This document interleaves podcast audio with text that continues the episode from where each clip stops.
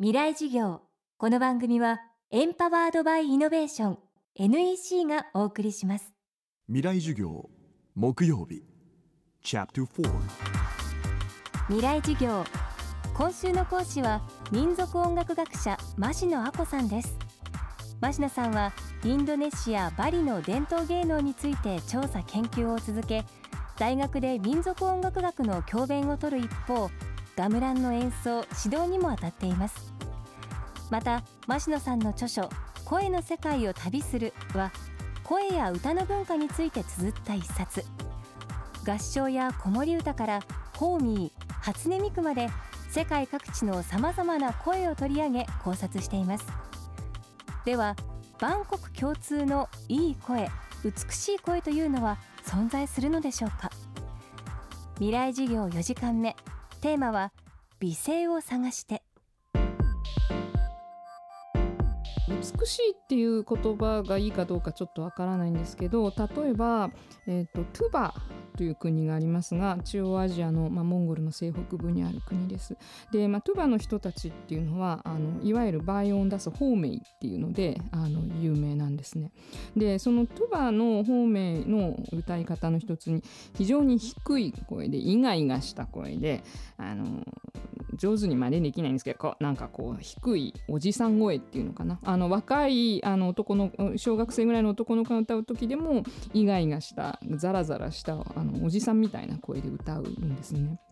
でその声を例えば大学の授業などであの日本人に聞かせると特に女性の間で怖いとかそのイガイガした声が不快だっていう風に感じる人が結構いるんですね。で日本人にとってはもしかするとそのイガイガしたノイズの多い低い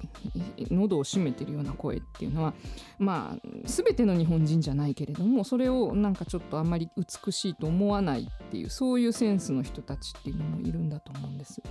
しかしまあトゥバではその声ちょっとトゥバの人がその声を美しいと表現してるかどうか私にはわからないんですけどただそれは多分重要なかっこいいその人たちにとっては意味のある声の質なんだと思うんです。から例えばものすごく高い声ですねアンデスのあの高知の方では声だけじゃなくて音っていうのは高い音っていうのが美しいっていう考え方があって女性なんかはかなり金切り声に近いいようなあのものすごい高い声で歌います。でこれもその金切り声に近いわけですから日本人の中にはちょっと不快に感じる人もいる。だけどそれはまあその人たちアンデスの B の基準では高い声が美しいわけですね。で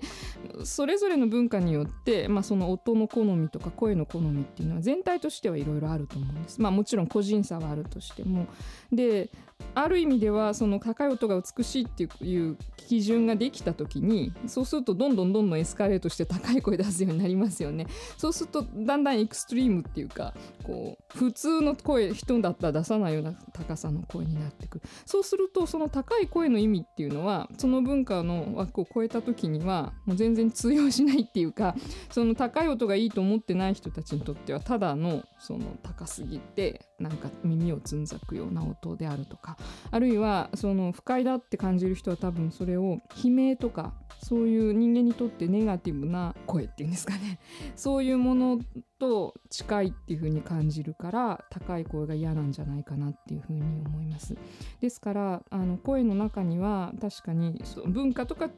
時代の基準によってその美しい声と美しくない声っていうのはかなり大きく変わってくると思うしそれから同じ時代に生きている人たちの中でもかなり個人差はあるということが言えるかなと思うんですけど。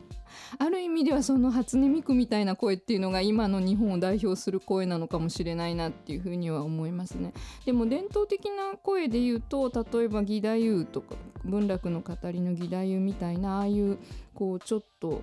意外がしたっていうのかな決してそのベルカントみたいなあの透明感のある声じゃなくってもうちょっとこうノイズが入ったようなそういう感じの声をこう味わいがあるっていう風に感じるっていう文化が私たちの中にはあると思うんですね。ある意味で初音ミクの対象っていうかその人の声のむしろ汚いに近いような例えばちょっとギザギザしてるとかイガイガしてるとかあるいはちょっと割れちゃってるとかそういうところにむしろその人の味わいを聞くっていうかそういうセンスっていうのは多分日本人はもともとは持っていたというふうに思うんですね。その透明な透き通ったストレートな声だけがいい声じゃない。なんかむしろ悪性というふうに近いような声にその反転した美しさを見出すっていうのかな。そういう美学っていうのはあるかなというふうに思います。未来授業。今週は民族音楽学者増野亜子さんの授業をお届けしました。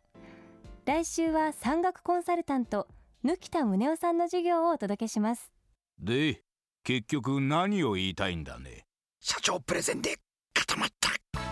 キルアップの必要性を感じたら NEC のビジネス情報サイト「ウィズダムにアクセス。効果的なプレゼンツールのダウンロードから自分に自信をつける方法まで役立つ情報満載「ウィズダムで検索。NEC 未来授業。この番組はエンパワードバイイノベーション NEC がお送りしました